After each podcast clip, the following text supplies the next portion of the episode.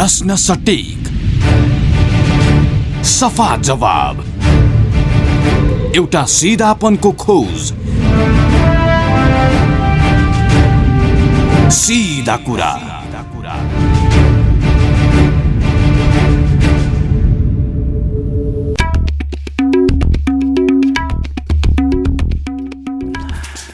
नमस्कार कार्यक्रम सिधा कुरामा स्वागत छ। म Krishna Timal Sinha. Capital FM ninety two point four megahertz Kathmandu पूर्वी नेपालमा Radio Sarangi one one point three megahertz Morang पश्चिम नेपालमा Radio Sarangi ninety three point eight megahertz Pokhara लगायत देशका विभिन्न एफएम स्टेसनबाट एकैसाथ प्रसारण भइरहेको सिधा कुरा। तपाईँ W W W dot CFM अनियर dot com र W W W dot Radio Sarangi dot कमबाट संसारभर एकैसाथ सुनिरहनु भएको छ। हुन त आज विश्व प्रेस स्वतन्त्रता दिवस। यो सन्दर्भ यो प्रसङ्गमा हामीले विगतका कार्यक्रममा संवाद गऱ्यौँ। सँगसँगै आज सरकारको नीति तथा कार्यक्रम सार्वजनिक हुँदैछ। राष्ट्रपति विद्यादेवी भण्डारीले सङ्घीय संसदको संयुक्त सदनमा आज पेश गर्ने कार्यक्रम छ।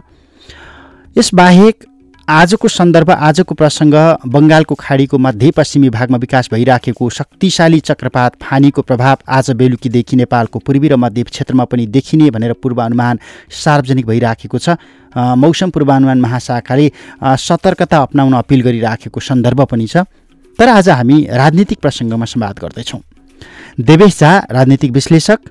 नयाँ शक्ति र सङ्घीय समाजवादी फोरमका बिचमा अहिले पार्टी एकताको अन्तिम कसरत भइराखेको सन्दर्भ राजपाभित्र महाधिवेशन अनि सङ्घीय समाजवादी फोरमसँग पार्टी एकता गर्ने सन्दर्भमा देखिएको सकस र तराई मधेसको राजनीतिमा उदाएका सिके राउत।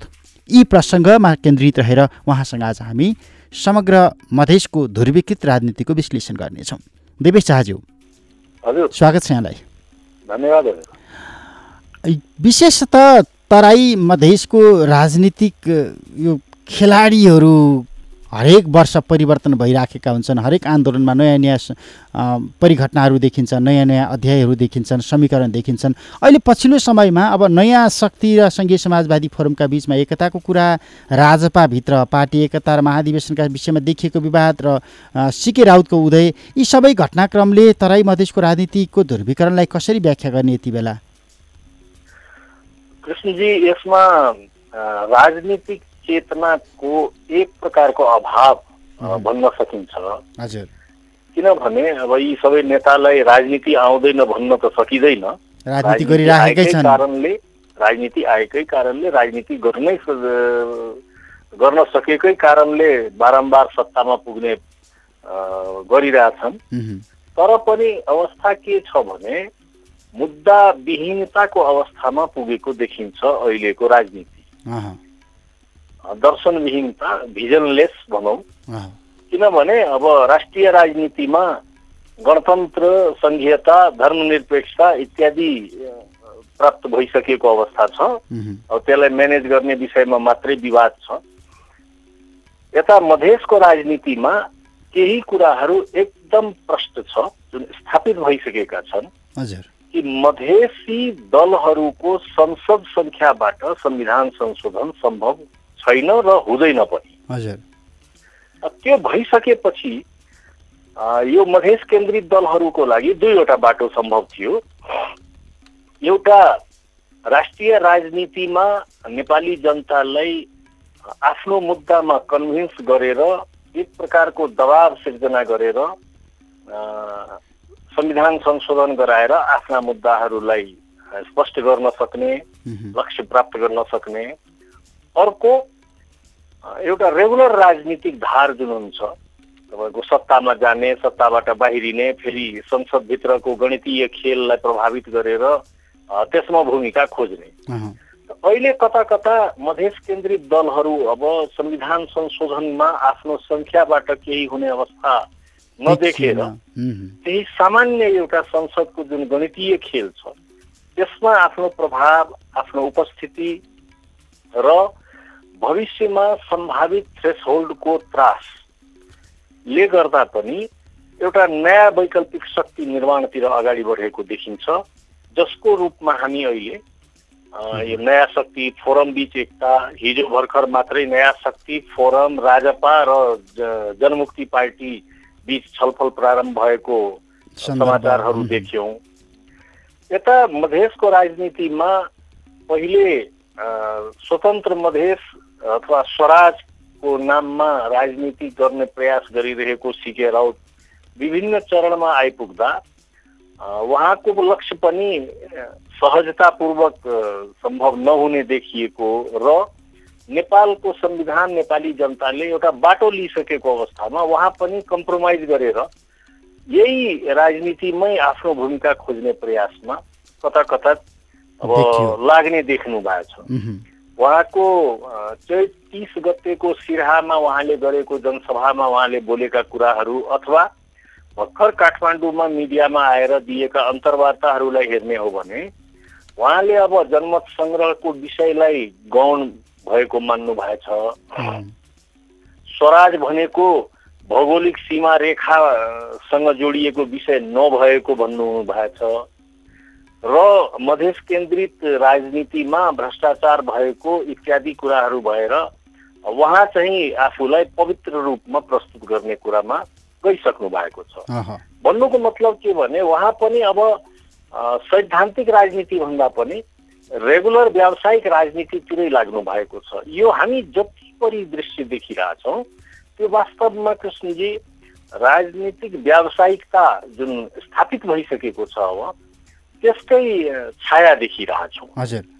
अब यो जस्तो एउटा सरकारभित्र रहेको शक्ति एउटा सरकार बाहिर रहेको शक्ति एउटा सरकारलाई सरकारका विरुद्धमा आन्दोलन गरेर अब हामी यो सरकारलाई गलाउँछौँ भनिराखेको शक्ति अर्को सरकार छोड्नु हुँदैन भन्ने शक्ति यो तालमेल पछिल्लोतिरका स्वार्थहरू चाहिँ तराई मधेसका नागरिकलाई भुल भुलैयामा पार्नका लागि मात्रै भइराखेको छ अथवा यो सत्ता समीकरणसँग गएर पनि ठोकिन्छ यो?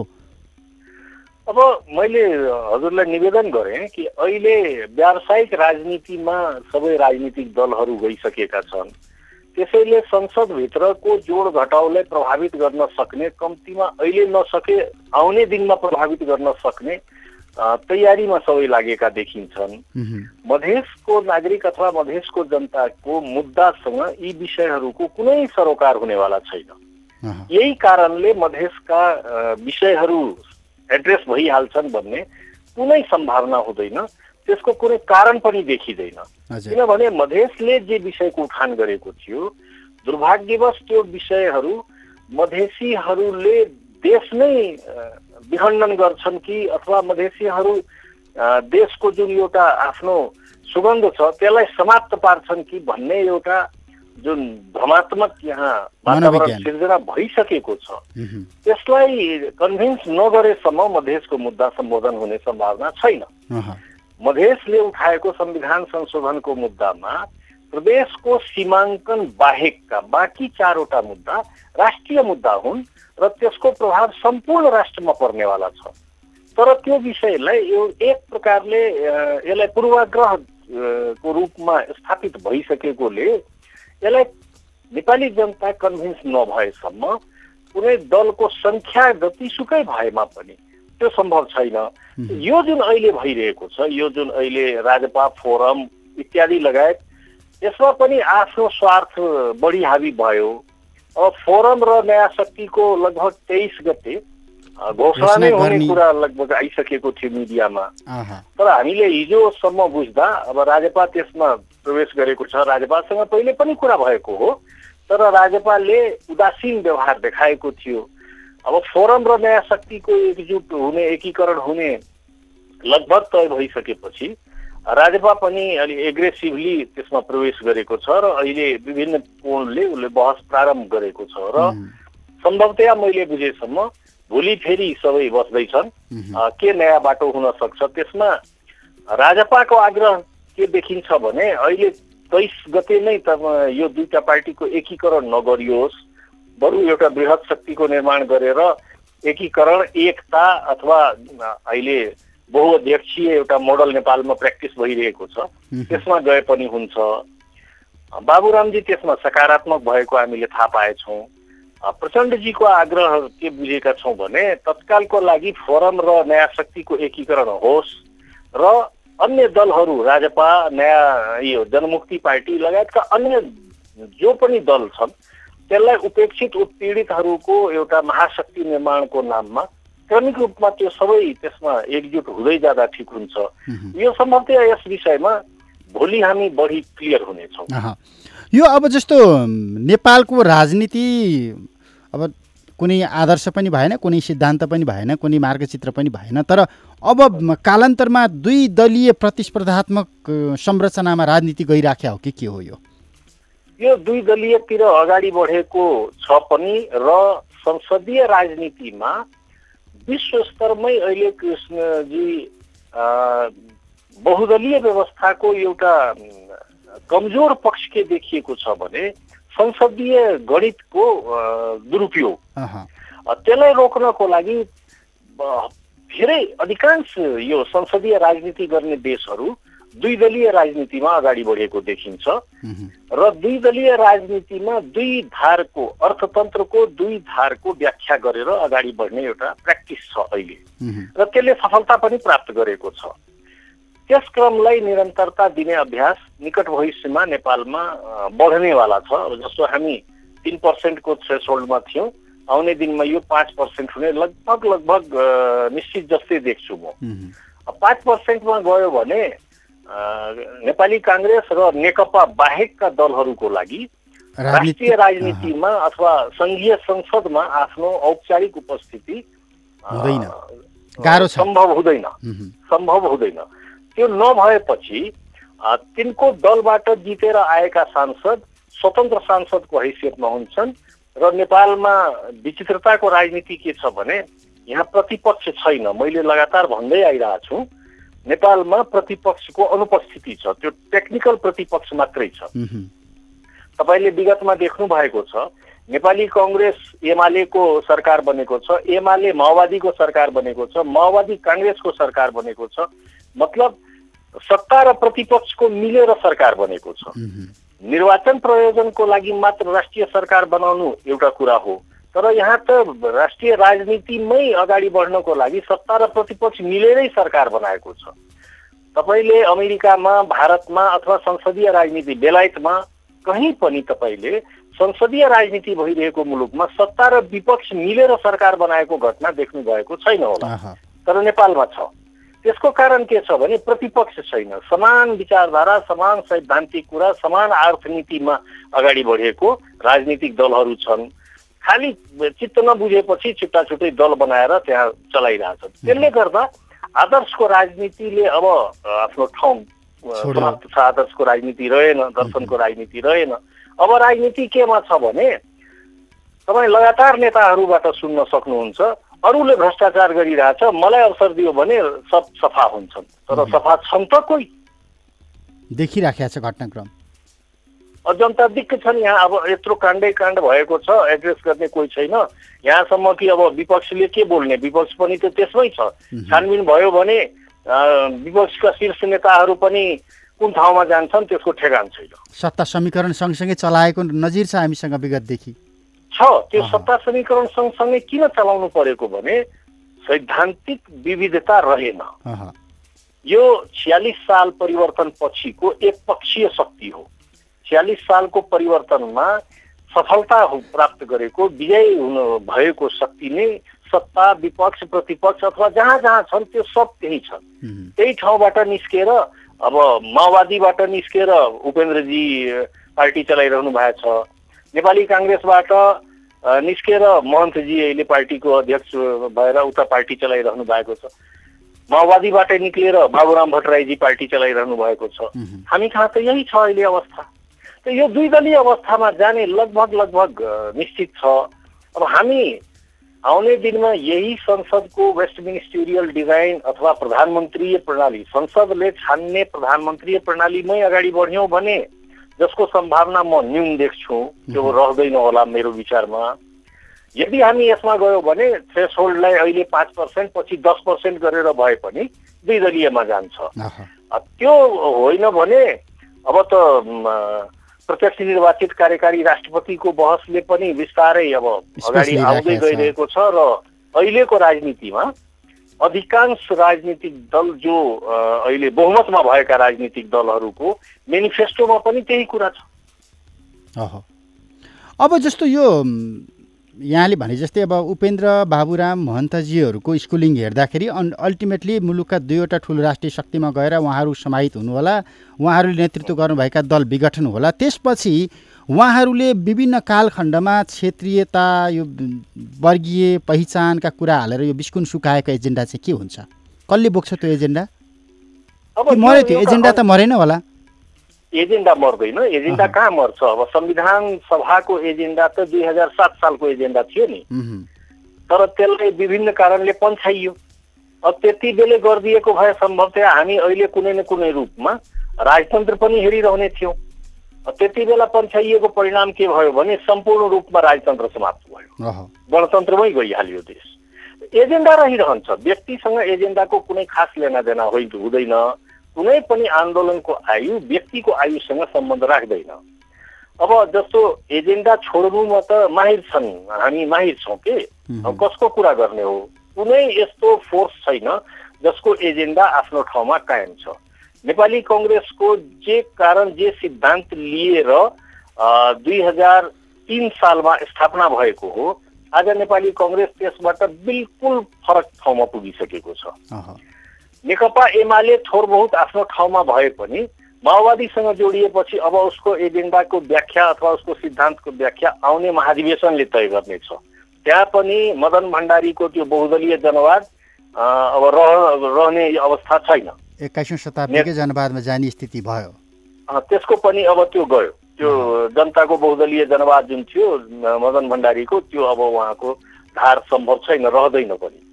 अब माओवादीको त अब कुरै सक्यो। माओवादीको त आफ्नो कुनै कुरै छैन। उसले एउटा नयाँ राज्यको परिकल्पना गरेको थियो जसमा लम्बुवा लिम्बुवान खम्बुवान मगरात मधेस इत्यादि लगायत विभिन्न समुदायको सामुदायिक राज्य थियो। तर त्यसको त कहीँ टाढा टाढासम्म केही छाटकाट छैन। त्यसपछि अब बाबुरामजी को कुन भिजन लिएर उहाँ एउटा छुट्टै धार लिएर अगाडि बढ्नु भएको छ त्यो बुझ्ने गाह्रो छ जसको असर तपाईँ देखिरहनु भएको छ। कुनै कालखण्डमा एकदम आशाका केन्द्र भएका बाबुराम अहिले एकदम किनारामा कुनै ठाउँमा थुप्रिनु भएको छ। फोरम र राजपाको स्थिति के छ भने फोरम आफूलाई बारम्बार राष्ट्रिय राजनीतिको हिरो बन्ने बन्न लागेको देखाउन खोजेको हुन्छ। त्यहाँ अब अशोक राईजीलाई ल्याएको थियो। अहिले अब बाबुरामजीलाई तानेर ल्याउने कोसिस भइरहेको छ। त्यसबाट व्यक्तिको रूपमा उपेन्द्रजीको प्रभाव निकै बढ्यो। त्यसमा। दुई मतको कुरो छैन। तर त्यसले फोरमलाई राष्ट्रिय राजनीतिमा कहीँ पनि स्थापित गरेको देखिँदैन। त्यो भोटको प्याटर्न देखेर थाहा पाइन्छ। राजपाको अवस्था के छ भने अन्यलमा बढी बस्ने पार्टी भएको छ राजपा। नेता धेरै भए। अलमलिएको पार्टी। नेता धेरै निर्णय। गर्न नसक्ने। त्यो आरोप लागेको छ बारम्बार राजपामा। त्यसको कारण छ अब छ पार्टी मिलेर एउटा पार्टी बनेको छ इगो क्ल्यास हुने गर्छ। अहिलेसम्म महाधिवेशन गरेर एकल नेतृत्वमा जान सकिरहेका छैनन्। बारम्बार नयाँ नीति ल्याउँछ। भर्खर पदाधिकारी बैठक सम्पन्न गरेर अब कार्तिकको अन्तमा अठाइस उन्तिस तिस गते महाधिवेशन गर्ने तय भएको छ। तर एउटा प्रश्न त्यहाँ अनुत्तरित छ। वैशाखमा तोकिएको नीतिलाई किन गर्न सकिएन र कार्तिकमा त्यो समस्याको समाधान कसरी भइसक्नेछ? त्यो प्रश्न अहिलेसम्म राजपाबाट अनुत्तरित छ। इत्यादि लगायतका कारणले हामी एउटा कस्तो अवस्थामा अहिले पुगेका छौँ? रेगुलर पोलिटिकल बिजनेसमा अब हामी छौँ। अब यो बिस्तारै राजनीतिक फोर्सहरू जनताबाट टाढिँदै जानेछन्। जनताले वास्ता गर्न छोडिदिन्छन्। जनता नेपाली जनता आफ्नै बाटोमा हिँडिरह हुन्छन् आफ्नो कमाई खाने कसरी घर व्यवहार चलाउने राजनीतिक दलहरू आफ्नो पसल चलाउनमा व्यस्त हुनेछन् सिजनल चुनावको बेलामा तात्तिनेछन् नभए त बस राजधानी केन्द्रित राजनीतिमा अल्मलिनेछन्। अब आउने हामीले आउने दिनमा यही देख्नेछौँ कुनै कालखण्डमा यी राजनीतिक दलका नेताहरू गाउँ गाउँ गएर जनतालाई जगाउने प्रशिक्षित गर्ने राजनीतिक रूपमा चेतनशील बनाउने जुन काम गर्ने गर्थे त्यो आउने दिनमा अब हामी देख्ने छैन। अब जस्तो दुई नम्बर प्रदेशको सत्ता समीकरणको कुरा पनि आइराखेको छ नि राजनीतिक ध्रुवीकरण सँगसँगै। यसले खासै असर पार्छ कि पार्दैन? अथवा त्यो स्पेस लिनको लागि अर्को शक्ति त्यहाँनिर क्रियाशील रहला? यो अब अहिले तत्काल गणितीय हिसाबले मैले सुरुमै निवेदन गरेँ कि यो संसदीय राजनीतिमा त संसदभित्रको गणितले नै निर्णय गर्छ। अहिले जस्तो मैले संविधान संशोधनको विषयमा नेपाली जनता कन्भिन्स नभएको अवस्था छ। त्यस्तै मधेसको जनताले मधेसमा मधेस केन्द्रित दलहरूकै सरकार रहिरहनुपर्छ भन्ने मानसिकतामा छ। र त्यो मानसिकता भएको कारणले चाहेर पनि फोरम अथवा राजपाले चाहेर पनि यदि उनको इच्छामा पनि त्यस्तो कुनै कुरा भयो भने उहाँहरूले आफ्नो गठबन्धन भङ्ग गरेर अर्कोसँग गठबन्धन गरेर सरकार बनाउन निकै गाह्रो हुनेवाला छ। तर अब- मन्त्रीले घोषणा गर्नुभयो दुई नम्बर प्रदेशमा अब नेकपा सहितको बहुमतको सरकार बन्छ। भनेपछि राजपालाई किनारमा लगाउने खालको एउटा सङ्केत रह्यो। त्यो प्रचण्ड जुन बोल्नुभयो त्यो अहिले राजपालले जसरी सरकारबाट समर्थन फिर्ता लिएको छ यो रेशम चौधरी काण्ड पछिको विकसित राजनीति घटनाक्रममा राजपाललाई कर्नर गर्नको लागि अब पहिले सिके राउतलाई एकदम अचानक नाटकीय ढङ्गले उहाँको रिहाईदेखि लिएर सारा कुराहरू भयो। अहिले एग्रेसिभली सिके राउत केवल मधेस केन्द्रित दल त्यसमा पनि राजपालमाथि अ, प्रदेश दुईको सरकारमाथि आक्रमक हुनु भएको छ।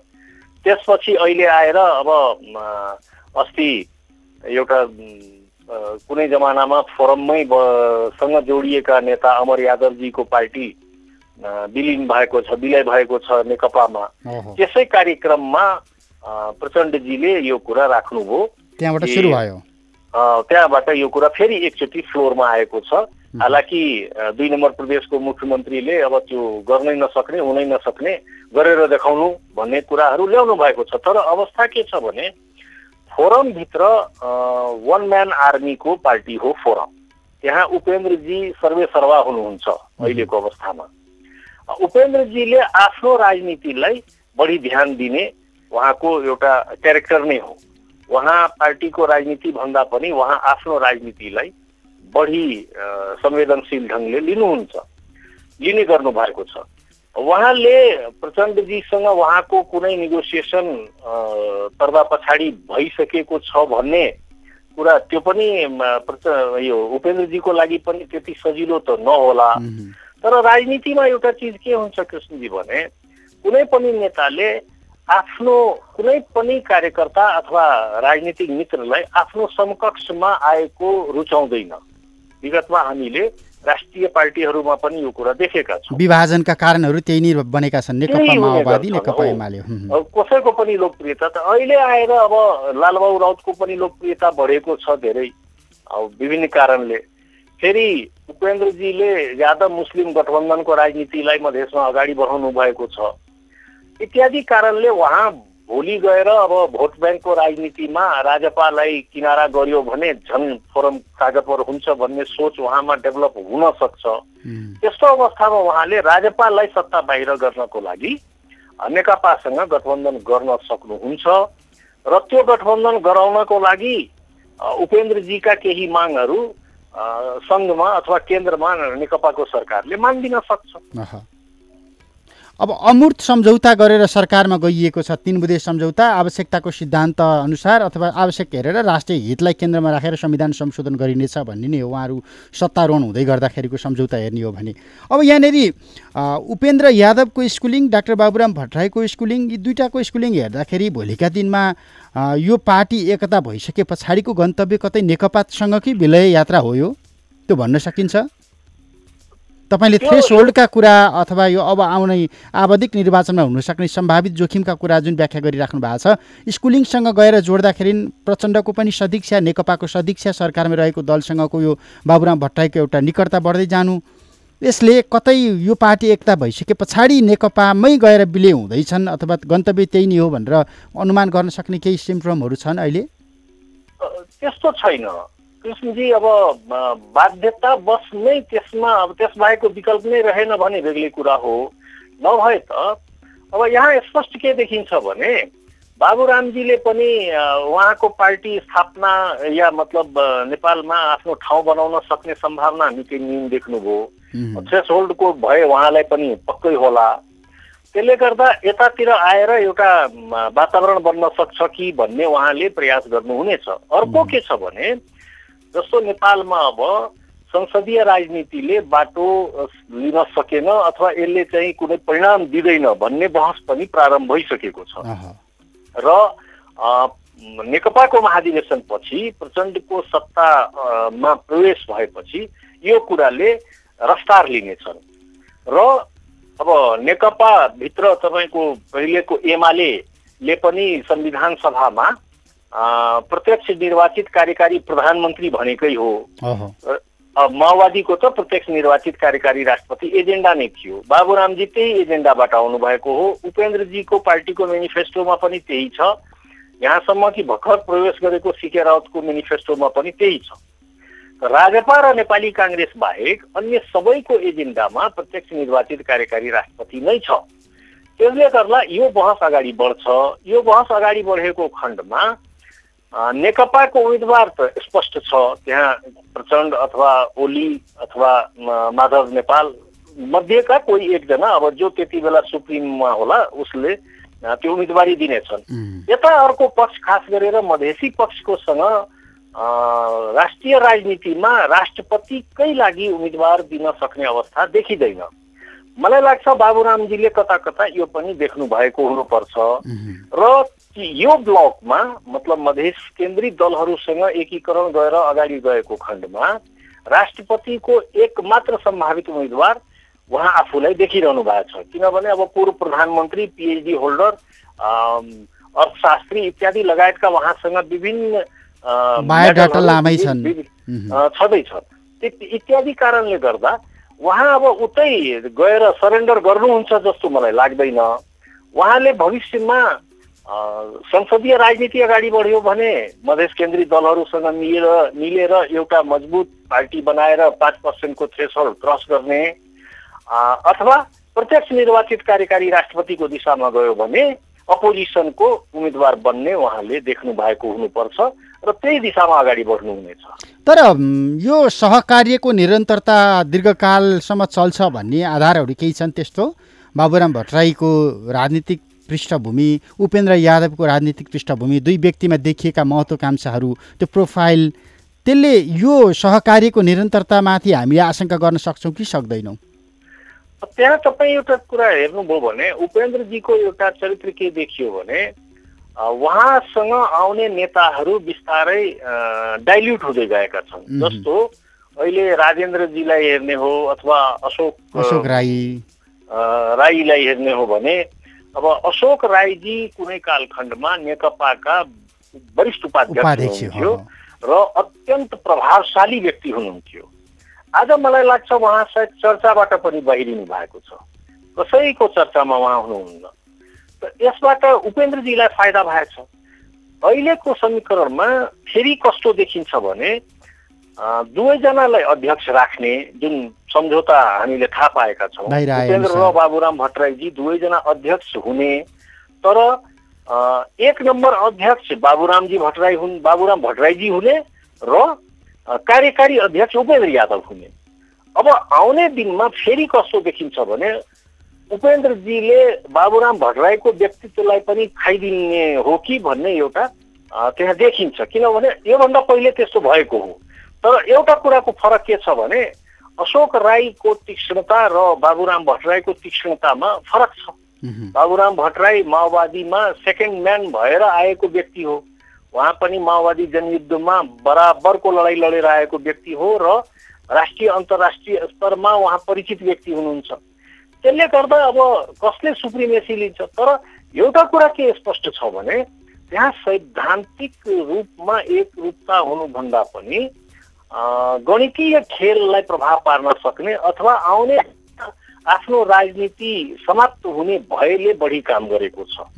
त्यसले गर्दा यो स्वार्थको राजनीतिमा यस्तै हुन्छ स्वार्थको राजनीतिलाई अगाडि लिएर जाँदा स्वार्थ पुरा भएसम्म त बसिरहनु पर्छ अब कसले कसको स्वार्थ कति उपयोग गर्न सक्छ त्यो आउने दिनमा हेर्ने हो। हुन्छ समय र संवादको लागि धन्यवाद। धन्यवाद कृष्णजी। देवेश झा राजनीतिक विश्लेषक। नयाँ शक्ति पार्टी र सङ्घीय समाजवादी फोरमका बीचमा पार्टी एकताको लगभग अन्तिम अन्तिम तयारी भइराखेको छ। एक दुई दिनमा पार्टी एकता घोषणा हुँदैछ। राजपाभित्र अहिले यति बेला विचारधारा मिल्ने र क्षेत्रीयताका हिसाबमा सिद्धान्तका हिसाबमा काम गर्न सकिने शक्तिसँग सहकार्य गर्नुपर्छ भन्ने अर्को दबाब छ।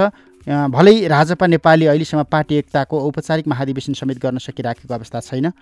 यता डाक्टर सिके राउत अकस्मात विखण्डित राजनीतिको सन्दर्भ त्यो पार गर्दै पछिल्लो कालखण्डमा तराई मधेसको राजनीतिमा क्षेत्रीय राजनीतिमा बढी केन्द्रित भइराखेका छन्। यसरी तराई मधेसको राजनीति दिनदिनै दुर्विकृत हुँदै जाँदाखेरि यसले समग्र त्यहाँको राजनीतिक समीकरणमा राजनीतिक अध्यायमा कस्तो प्रभाव पार्छ र यसका पछिल्लोतिरका दीर्घकालीन आशयहरू के कस्ता हुन सक्छन् भन्ने विषयमा केन्द्रित रहेर संवाद गऱ्यौँ। देवेश झालाई समय र संवादका लागि फेरि पनि धन्यवाद दिन्छु। प्राविधिक मित्र शिशिरका साथमा कृष्ण सिधा कुराबाट बिदा हुन्छु। नमस्ते।